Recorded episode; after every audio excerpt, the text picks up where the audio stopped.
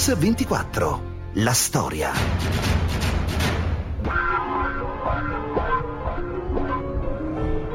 Loro due sono usciti e io non ho più rivisto mio marito finché cadavere al fate bene fratelli. Lui è morto a pochi metri da qui mi fa piacere pensare che qualcuno che passa e legge questa lapide conosca qualcosa di mio padre e non soltanto il fatto che è stato ucciso. È stata una follia che purtroppo ha toccato tanti giovani.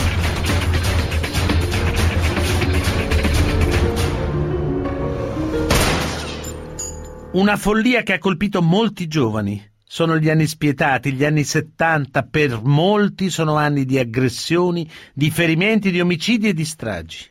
Oggi su Radio 24 raccontiamo la storia di un possibile attacco al cuore dello Stato in nome di un'utopia rivoluzionaria che in realtà era solo un incubo, un incubo di morte. Studenti, giornalisti, dirigenti d'azienda, poliziotti, carabinieri, magistrati, gente comune se ne sono andati sull'asfalto delle nostre città, spezzati dalla violenza. Questo racconto degli anni spietati a Milano ha inizio in una sera di maggio. Due ragazzi camminano per strada ma uno di loro non tornerà più a casa. 25 maggio 1975. Domenica sera, centro di Milano. Da piazza San Babila a via Mascagni non ci sono svolte, poco più di tre minuti a piedi. Ma quella sera un ragazzo e la sua fidanzata ci mettono molto meno, corrono, stanno scappando. Il ragazzo si chiama Alberto Brasili, ha 26 anni. Di giorno lavora, di sera studia per diplomarsi. Quella domenica, passeggiando per il centro con Lucia, stacca da una colonna un adesivo elettorale, una fiaccola in campo blu e la scritta Vota. Questa la ricostruzione del giornalista Nicola Rao. Un giovane di sinistra, Alberto Brasili, insieme alla fidanzata, comunque una ragazza che frequentava, passa dalle parti di Piazza San Babila eh, strappa un manifesto missino. Eh, la sua disgrazia è che se ne accorge una squadra che, che staziona, che bivacca davanti a uno dei bar, uno dei bar di San Babila, guidata da Antonio Bega, che, diciamo, che è uno dei RAS della piazza del momento, eh, lo seguono e poi lo accoltellano mortalmente eh, in una zona buia di Milano. L'inseguimento finisce in via Mascagni. Cinque coltellate spaccano il cuore di Alberto. Lucia, colpita due volte, riesce a salvarsi. Alberto Brasili è un ragazzo di sinistra, come migliaia di altri. Se è capitato a lui, si legge il giorno dopo sul Corriere della Sera, poteva capitare a chiunque. Mentre Alberto e Lucia sono ancora a terra agonizzanti, possono sentire ancora gli assassini dire non metterete più piede a San Babila. Piazza San Babila a Milano diventa un simbolo. Per l'estrema sinistra è l'obiettivo principe da colpire, per l'estrema destra è l'ultima trincea da difendere a tutti i costi. A Milano nel 1975 si muore così, come Alberto Brasili, per un manifesto strappato e un eschimo nel luogo sbagliato. Queste le testimonianze di Achille Serra, all'epoca vice commissario della Questura di Milano, e Paolo Utter, militante di lotta continua. Era una città violenta, una città eh, dove difficilmente trovavi la, la, la serenità per uscire di casa, perché tra fatti di terrorismo, tra fatti di criminalità, ma criminalità seria, tutto iniziava e tutto finiva a Milano. In quella grande decisiva metropoli queste vicende si sono toccate tra di loro e che comunque eh, abbiamo vissuto decine di migliaia di persone eh, colte, intelligenti, impegnate e generose, dico io, abbiamo vissuto tu, tutti quegli anni, non proprio tutti, molti di quegli anni pensando che fosse inevitabile la violenza politica. Milano è una palude sotto il cemento, è un epicentro e quell'epicentro è un cratere che si apre un tardo pomeriggio di nebbia a pochi passi dalle guglie del Duomo. 12 dicembre 1969. Banca Nazionale dell'Agricoltura, Piazza Fontana. Questa la ricostruzione del testimone impiegato della banca, Fortunato Zinni. Attorno alle 16.30 due anziani agricoltori mi chiamano per eh, informarmi che stavano per concludere solito gesto, proprio nel momento in cui io appongo la mia mano mi chiamano dall'ammezzato perché erano quelli della commissione interna che dicevano vieni su che abbiamo steso il comunicato, te lo vogliamo far leggere e vedere se va bene. Come sono andato su alla mezzata, che era una, una saletta che dava con la vetrata direttamente sul salone, ho fatto un gesto innaturale, mi sono appoggiato con le spalle al, alla vetrata e proprio in quel momento c'è stato un tremendo boato. Alle ore 16.37 una borsa con 7 kg di tritolo esplode nel salone centrale della banca. Porta via con sé la vita di 17 persone e l'innocenza di un paese. Ancora il testimone e impiegato della Banca Nazionale dell'Agricoltura, Fortunato Zinni.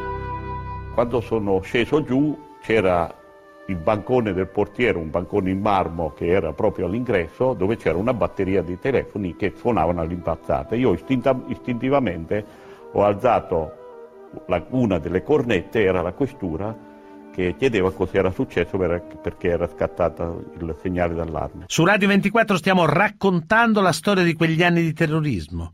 Il 12 dicembre del 69 è la volta della strage di Piazza Fontana. Ma già qualche giorno prima, il 4 novembre del 69, l'agente di polizia Antonio Annaruma cade vittima sotto i colpi degli scontri di piazza e la città di Milano entra in un incubo fatto di morte e di sangue.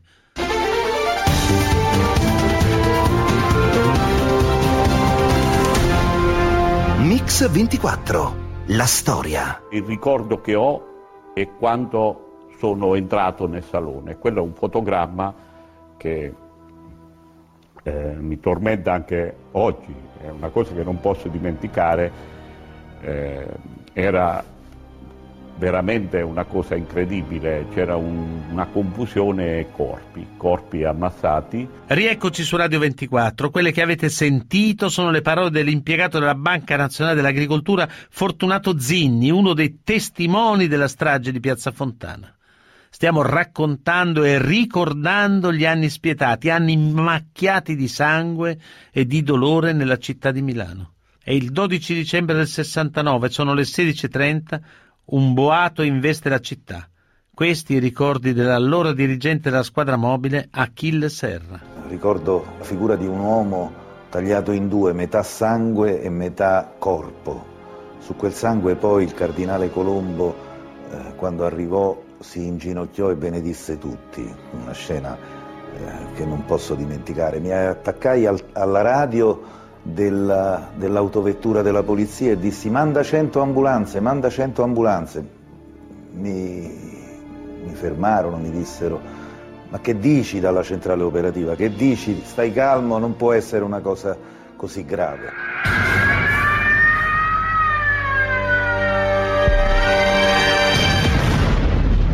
Milano ricorda il pomeriggio del 15 dicembre, come racconta Fortunato Zinni. 300.000 milanesi, muti, compatti, presenti, senza uno slogan, senza uno striscione, senza un cartello di rappresentanza.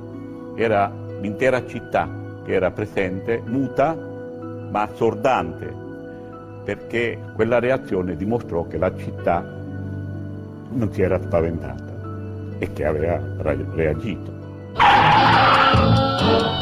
Eccolo il cratere, l'epicentro di un'onda che ucciderà ben oltre quel salone per quasi 15 anni. E il sisma è uno sciame, una scossa non è mai isolata. Altre bombe, altri sussulti squarciano il pomeriggio del 12 dicembre 1969. Così il ricordo del magistrato Gerardo D'Ambrosio. Non fu messa una solo la bomba alla Banca Nazionale dell'Agricoltura, fu messa anche una bomba al, a Roma, sempre la Banca Nazionale del Lavoro, altre due bombe furono messe all'altare eh, della patria. E un'altra bomba che non esplose, per fortuna fu messa alla Banca Commerciale Italiana di Milano. Ancora una volta sia la polizia che poi il prefetto anche nelle comunicazioni internazionali pur non avendo nessun elemento concreto eh, per attribuirli, attribuirono questi fatti alla, agli anarchici.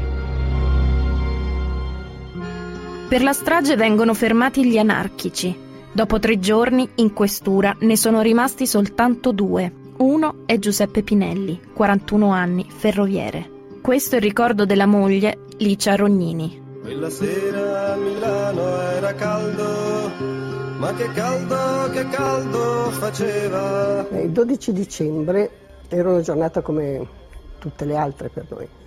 Pino era smontato dalla notte, si è alzato abbastanza presto perché arrivava un, più un conoscente che un amico. Sul questore io ve l'ho già detto. Ha fatto da mangiare, abbiamo mangiato, poi dopo loro sono usciti, loro due sono usciti e io non ho più rivisto mio marito finché cadavere al Fate Bene Fratelli. È la notte del 15 dicembre. Dopo la piazza muta dei funerali, una stanza rumorosa. Manca poco a mezzanotte. Il corpo di Giuseppe Pinelli precipita dal quarto piano della questura. Presto la notizia raggiunge casa Pinelli. Questa la ricostruzione della moglie di Pinelli di quella notte. E hanno suonato il campanello a tardissimo di sera. Quindi noi eravamo già a letto. Mi sono precipitata alla porta e mi ha detto: Sa signora, sembra che suo marito sia caduto dal quarto piano. Questa notte uno dei fermati, Giuseppe Pinelli, un ferroviere di 41 anni, si è suicidato gettandosi da una finestra del quarto piano del Palazzo della Questura, dove lo stavano interrogando per, perché era iscritto a un circolo anarchico. Forse non si saprà mai come è morto Giuseppe Pinelli. Sappiamo solo che è morto innocente, risucchiato dal cratere di Piazza Fontana.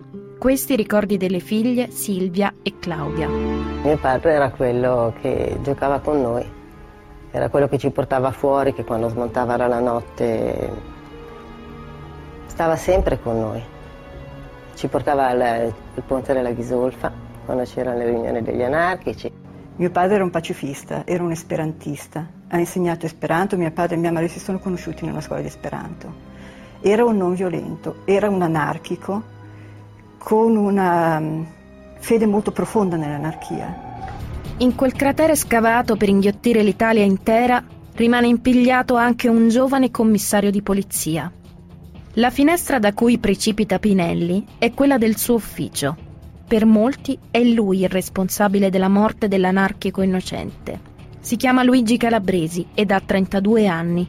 Queste le parole del figlio Mario Calabresi e del magistrato incaricato delle indagini Gerardo D'Ambrosio. Mio padre per scelta non scappò aveva la possibilità di lasciare la polizia ma scelse di non farlo perché pensava che questo, perché non voleva fuggire, soprattutto appunto perché veniva accusato di essere uno dei responsabili della morte di Pinelli e quindi lasciare la polizia, lasciare Milano gli sembrava un modo di ammettere e invece voleva restare lì perché pensava che fosse il modo migliore per respingere queste accuse ingiuste e difendersi. Facemmo varie perizie, vari esperimenti giudiziari e comunque quella, la cosa che risultava in maniera assolutamente inequivoca è che al momento in cui Pinelli era precipitato dal quarto piano non c'era Calabresi nella stanza.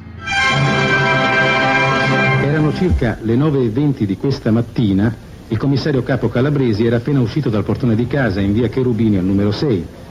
Stava raggiungendo la sua vettura, una 500 parcheggiata poco distante dalla casa. Mentre si accingeva ad infilare le chiavi nella serratura dell'automobile, le chiavi poi sono state trovate sotto la vettura, veniva avvicinato da una 125 blu sulla quale, secondo i testimoni... Ricordo molto nettamente il momento in cui a mia madre hanno dato la notizia.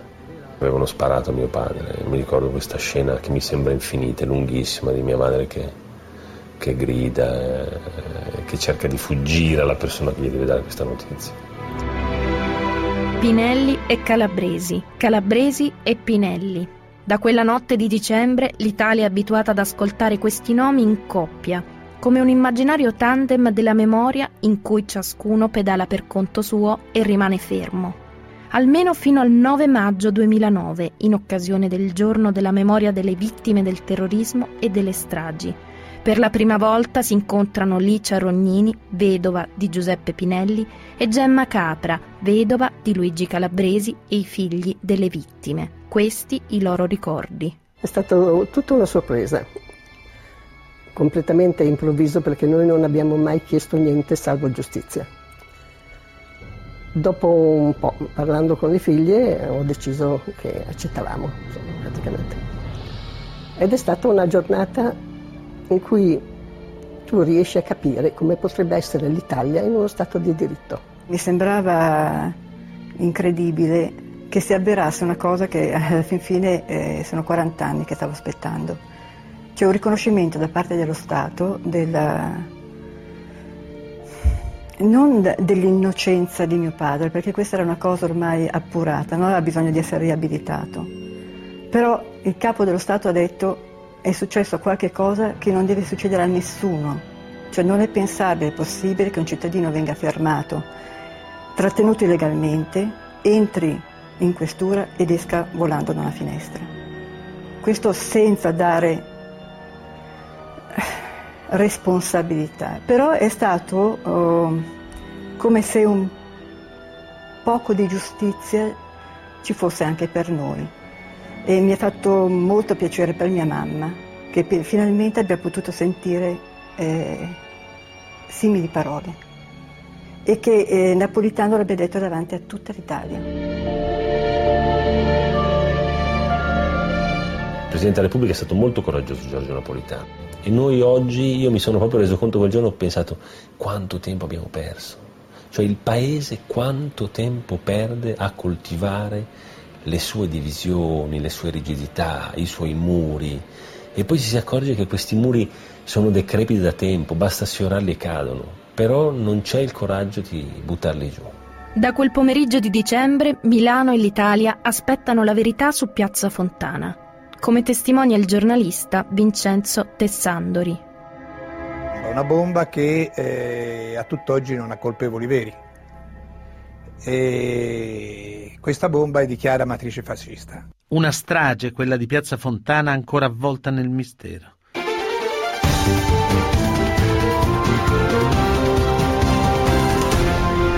Mix 24. La storia.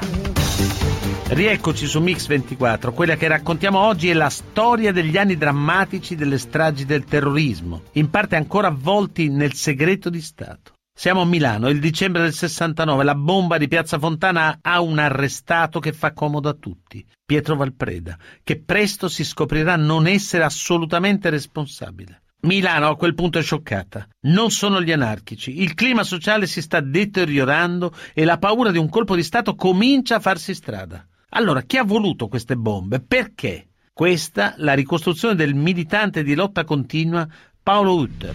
Pensavamo che prima o poi ci sarebbe stata una situazione o insurrezionale o, o no, si discuteva su questo come poteva essere, o che ci sarebbe stata un'esigenza di difendere eh, di difendere la democrazia da un colpo di Stato con le armi in mano. Cioè, c'erano varie scuole di pensiero, ma in, in ogni caso questa, questa storia delle armi in mano veniva sempre fuori. La miccia del 12 dicembre viene da lontano. Si srotola lungo il biennio del 68-69. Prima di Piazza Fontana diverse bombe esplodono più o meno in tutta Italia. A Torino, a Milano, sui treni. E ancora tre settimane prima di Piazza Fontana, mercoledì 9 novembre 1969, l'agente di polizia Antonio Annarumma non ha ancora compiuto 22 anni. È in via Larga, in servizio d'ordine, durante una manifestazione studentesca. Un'altra scossa poco dopo le 12. Antonio Annarumma diventa la prima vittima degli anni di piombo. Così le parole del dirigente della Questura di Milano, Achille Serra e Nicola Rao. È la vittima di quel, di quel clima, di quel clima di contrasto tra i giovani e le forze dell'ordine. Lui era alla guida della camionetta ferma quando gli si avvicinò uno dei dimostranti e con una sbarra di ferro gli trapassò più o meno il cranio. Divenne subito il simbolo per la destra del servitore dello Stato, del, dell'uomo delle forze dell'ordine eh, ucciso per colpa dell'estrema sinistra. Fu un simbolo per la militanza missina, tant'è vero che eh, i militanti missini, i dirigenti missini parteciparono in massa ai suoi funerali, fecero anche la veglia, anche, organizzarono proprio un picchetto addirittura ai suoi funerali. Un anno dopo, il 12 dicembre 1970, è il primo anniversario della strage. È sabato. File di giovani in ranghi battenti agitano slogan come lance in battaglia. Milano, città di servizi d'ordine.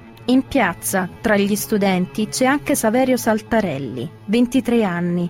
Dalla statale segue il corteo verso via Larga, fino all'incrocio con via Bergamini. Lì rimane a terra. Lo uccide un candelotto lacrimogeno sparato ad altezza uomo. Un'altra onda, ancora sotto forma di candelotto lacrimogeno ad altezza uomo, si infrange sul corpo di Giuseppe Tavecchio, pensionato, l'11 marzo 1972, ancora un sabato. Il 23 gennaio 1973 la marea si abbatte in via Sarfatti, all'Università Bocconi. Questa la ricostruzione del giornalista Daniele Biacchessi. È la sera del 23 gennaio del 1973 a Milano in via Sarfatti. Sono le 22. Un gruppo di giovani e di ragazzi avevano chiesto al rettore eh, l'autorizzazione per realizzare un'assemblea, autorizzazione che viene negata. Ad un certo punto un, un gruppo di altri ragazzi, di una cinquantina di persone, fa il giro del palazzo e attacca un altro gruppetto di una quarantina di poliziotti che sta proprio lì all'angolo con la via Sarfatti.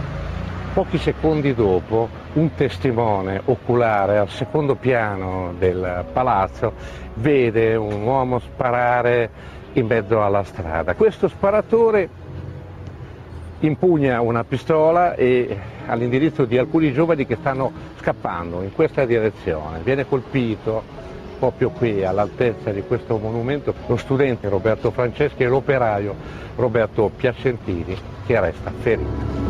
Si sono svolti a Milano i funerali dello studente Roberto Franceschi, morto in seguito agli incidenti avvenuti all'Università Bocconi il 23 gennaio. Un corteo di migliaia di cittadini è sfilato dall'Ateneo, dove la salma era stata vegliata per tutta la notte, sino a Piazza Santo Stefano.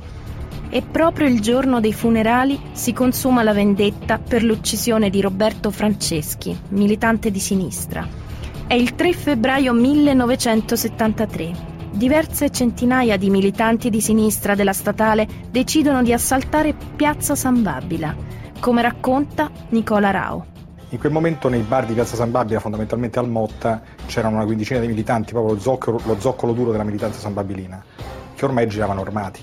Quando sentirono e avvertirono eh, che si stavano avvicinando eh, le centinaia di militanti di sinistra, uscirono precipitosamente fuori dal bar, presero le armi da fuoco ci fu una, una, vera e propria sparatoria, c'era anche un posto, del, un posto, fisso della polizia là vicino, per cui la sparatoria coinvolse anche i poliziotti, alcuni poliziotti rimasero feriti, alcuni militanti di sinistra rimasero feriti. Fu un evento particolarmente traumatico. Milano ha un cuore rosso, d'acciaio, che batte a nord, a Sesto San Giovanni. Hidalgo Macchiarini, dirigente della SIT Siemens, viene sequestrato la sera del 3 marzo del 1972 per le Brigate Rosse è la prima notorietà immortalata da una Polaroid. Il rosso delle BR sotto il nero di Milano. Nero come un giovedì, il 12 aprile 1973. Qui la ricostruzione del giornalista Nicola Rau. Questo 12 aprile 73 che doveva concludersi con un corteo e poi con un comizio di Ciccio Franco che all'epoca era il personaggio eh, simbolo del neofascismo ribelle barricadero, eh, leader dei Boia Chimol Reggini, eh, degenera in scontri violentissimi, ma in questi scontri eh, er, si erano schierati in prima fila i militanti sambabilini, eh, recluta- reclutati i giorni precedenti proprio dagli stessi dirigenti missini. Dal gruppo dei sambabilini partono due bombe a mano. Sull'asfalto di via Bellotti rimane il poliziotto Antonio Marino, 22 anni. La sua morte rompe un tabù. Anche i neri ora attaccano la polizia. Via Fate Bene Fratelli. Qui muore Giuseppe Pinelli. Qui, una mattina, i colleghi aspetteranno invano l'arrivo di Luigi Calabresi. Qui, il 17 maggio 1973, mentre il ministro dell'Interno Mariano Rumor inaugura il busto alla memoria del commissario, Milano ascolta una nuova esplosione questo il ricordo di Achille Serra. È scoppiata una bomba in questura. Tre minuti ero fuori di casa e di corsa arrivai davanti al portone della questura. Fu preso subito il responsabile che lanciò quella bomba dal bar di fronte alla questura. A me apparve un pazzo. Gianfranco Bertoli si dichiara anarchico. Dice di aver agito per vendicare Pinelli, ma le ragioni del suo gesto appaiono ancora oggi avvolte nell'ombra. È la seconda strage di Milano, 4 morti e 52 feriti alle 11 del mattino su marciapiede, oppure ancora una volta in piazza. Ha la possibilità di mostrarsi sui teleschermi come capo di un partito. Una bomba. Aiuto! Fermi! State fermi! Compagni e amici, state fermi! Calma! Martedì 28 maggio del 74. Brescia, Piazza della Loggia, 99 km a nord-est di Piazza Fontana. Una bomba nascosta in un cestino dei rifiuti esplode durante una manifestazione antifascista. Nove morti e quasi 100 feriti. State calmi! State calmi! State all'interno della piazza! Il servizio d'ordine faccia cordone attorno alla piazza! State all'interno della piazza! Milano racconta di vendette che si rincorrono puntuali. Se muore uno dei nostri, domani tocca a uno di voi. È l'anno terribile del 1975. Così la ricostruzione dei giornalisti Nicola Rao e Daniele Biacchessi. Sergio Ramelli è praticamente l'unico militante missino a tempo pieno della sua scuola. I tentativi di emarginarlo, di, di impedirgli di, di, entrare a scuola, di processarlo, sono numerosi prima delle, della sua aggressione. Sergio Ramelli continua a frequentare la sua scuola, continua a dire che lui non se ne andrà, continua a dire che lui non, non, non si soggetterà alle prevaricazioni dell'estrema sinistra, fino a quando, all'ora di pranzo del 13 marzo del 75, una squadra di picchiatori del servizio d'ordine eh, della facoltà di medicina di Vanguardia Operaia non lo aspetta sotto casa. Lo colpisce più volte, colpi di chiave inglese, si chiamerà AZ-36. Morirà il 29 aprile del 1975. Aprile è il più crudele dei mesi, scrive Thomas Stern Eliot. Come nella sua terra desolata, l'aprile di Milano provvede alla sepoltura dei suoi morti. Mercoledì 16 aprile 1975. Claudio Varalli ha 17 anni ed è un militante del movimento studentesco. Queste le parole di suo fratello Daniele. Claudio tornava con, con i suoi amici da questa manifestazione per il diritto della casa e eh, non era difficile in quegli anni, in quei giorni, camminando per le vie di Milano, incontrare gruppi, diciamo, dalla parte avversa. Era molto facile. E sfortunatamente quella sera accadde quello che spesso succedeva. Incontrarono questo gruppo di neofascisti eh, in piazza Cavour, volarono probabilmente degli insulti, del, qualche cosa che era che è un classico di quei periodi, quella sera si andò oltre. Questo ragazzo impugnò questa pistola e sparò verso la, verso la folla, cioè indistintamente. Purtroppo eh, colpì Claudio alla testa e morì praticamente sul colpo. E, eh, lui stava scappando, a caso il proiettile lo colpì da dietro, non fu un, un colpo frontale, quindi c'era proprio il gruppo che stava scappando da questa situazione di, di forte pericolo. Ho visto la foto è sul giorno, la faccia schiacciata per terra, sembrava una foto di guerra, eppure era solo Milano.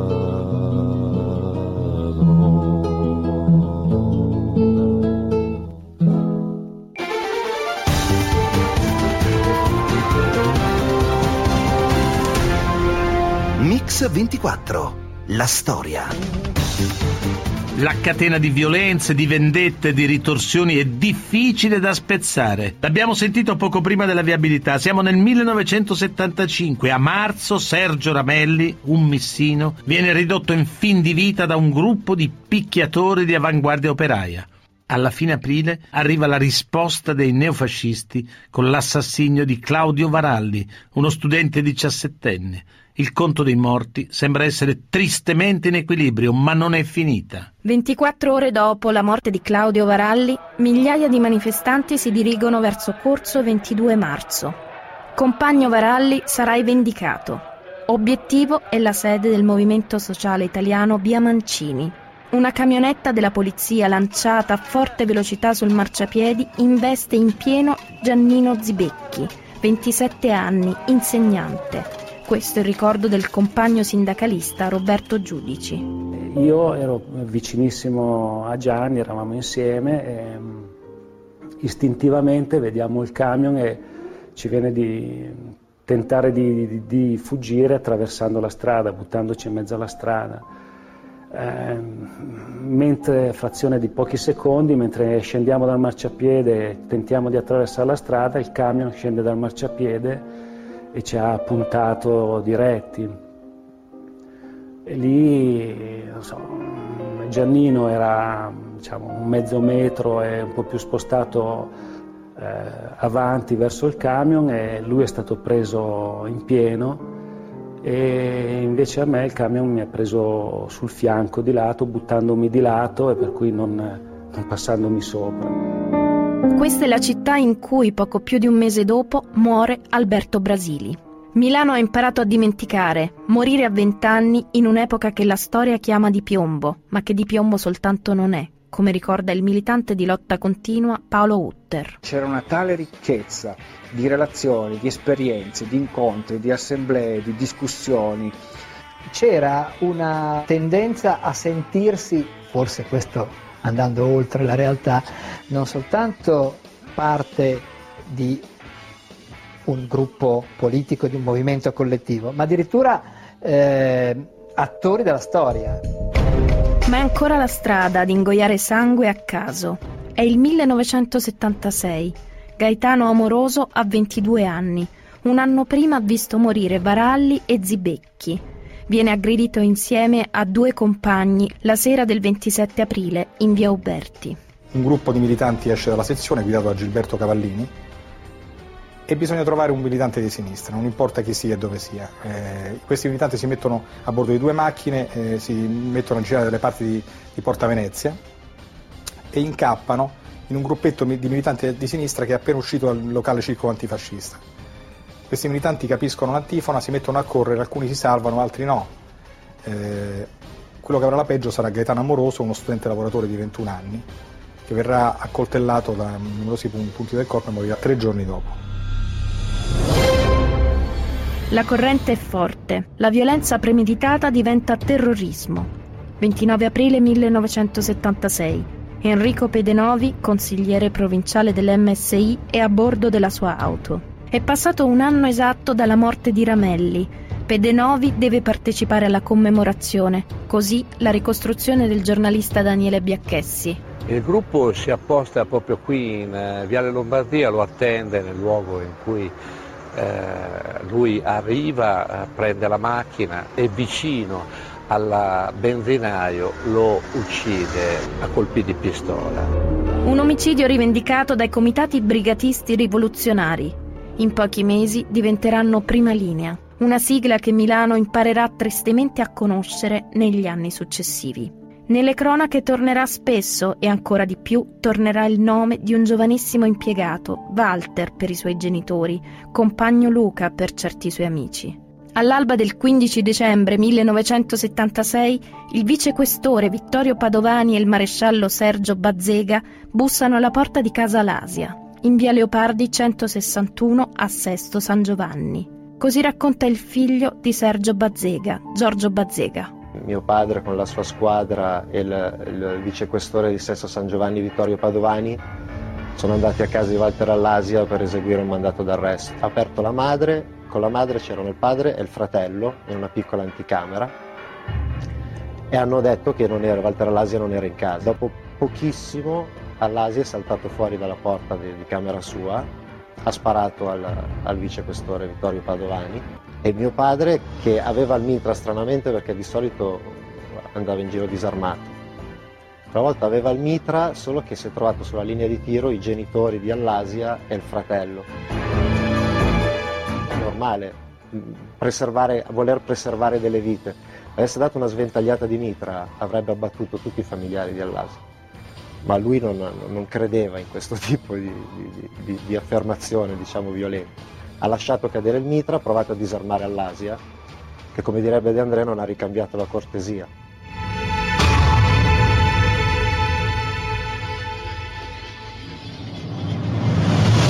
infilato sui pantaloni e scappato dalla finestra. Guarda di qua, i due poliziotti sono caduti, uno è caduto nel ripostiglio, all'indietro, e, e lui poi è scappato, ha aperto la finestra e è scappato via, insomma, è saltato giù dalla finestra, qua, è scappato e ha fatto due o tre metri e si è sentito subito una raffica di mitra. Mio padre è morto sotto i ferri in ospedale mentre, mentre Padovani nel, nel tragitto in ambulanza. Milano 1976. Un ragazzo di 21 anni che non esita a sparare, a uccidere e a morire. La colonna milanese delle Brigate Rosse, che insanguinerà la città per anni, prenderà il suo nome, Alasia. Questa è la confessione dolorosa di Giorgio, figlio di Sergio Bazzega, ucciso da Alasia. Per anni, proprio perché era il mio mostro e proprio per la, la, la scelta sbagliata che ho fatto di, di voler dimenticare, quasi negare quello che mi era successo, ho evitato Sesto San Giovanni proprio come fosse la peste. Cioè se dovevo attraversarlo facevo il giro più largo per arrivare dove dovevo arrivare, ma non passavo da Sesto San Giovanni.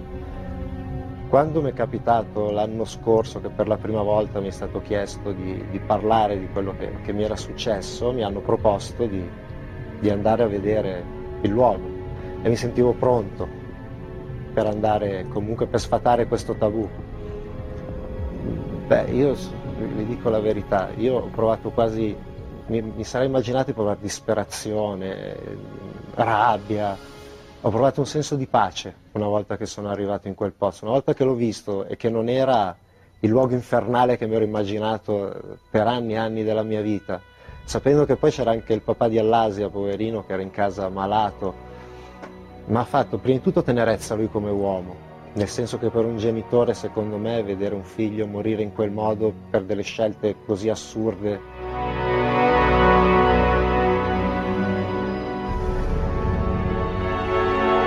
più che con lui, io sono molto più arrabbiato con chi gli ha armato la mano e non si è sporcato le sue, fondamentalmente, come ha fatto con tantissimi altri giovani. È normale che cioè, è la persona che ha ucciso mio padre e l'ho odiato per tutta una vita però pensando a sta cosa un po' con lucidità sono più spiazzato che arrabbiato adesso. Tutte le puntate di Mix 24 della storia si possono riascoltare sul sito www.radio24.it nella pagina dedicata a questa trasmissione. Ringrazio Alessandro Longoni, il mitico stagista Manuel Guerrini in redazione e Alessandro Chiappini e Valerio Rocchetti in regia. A domani.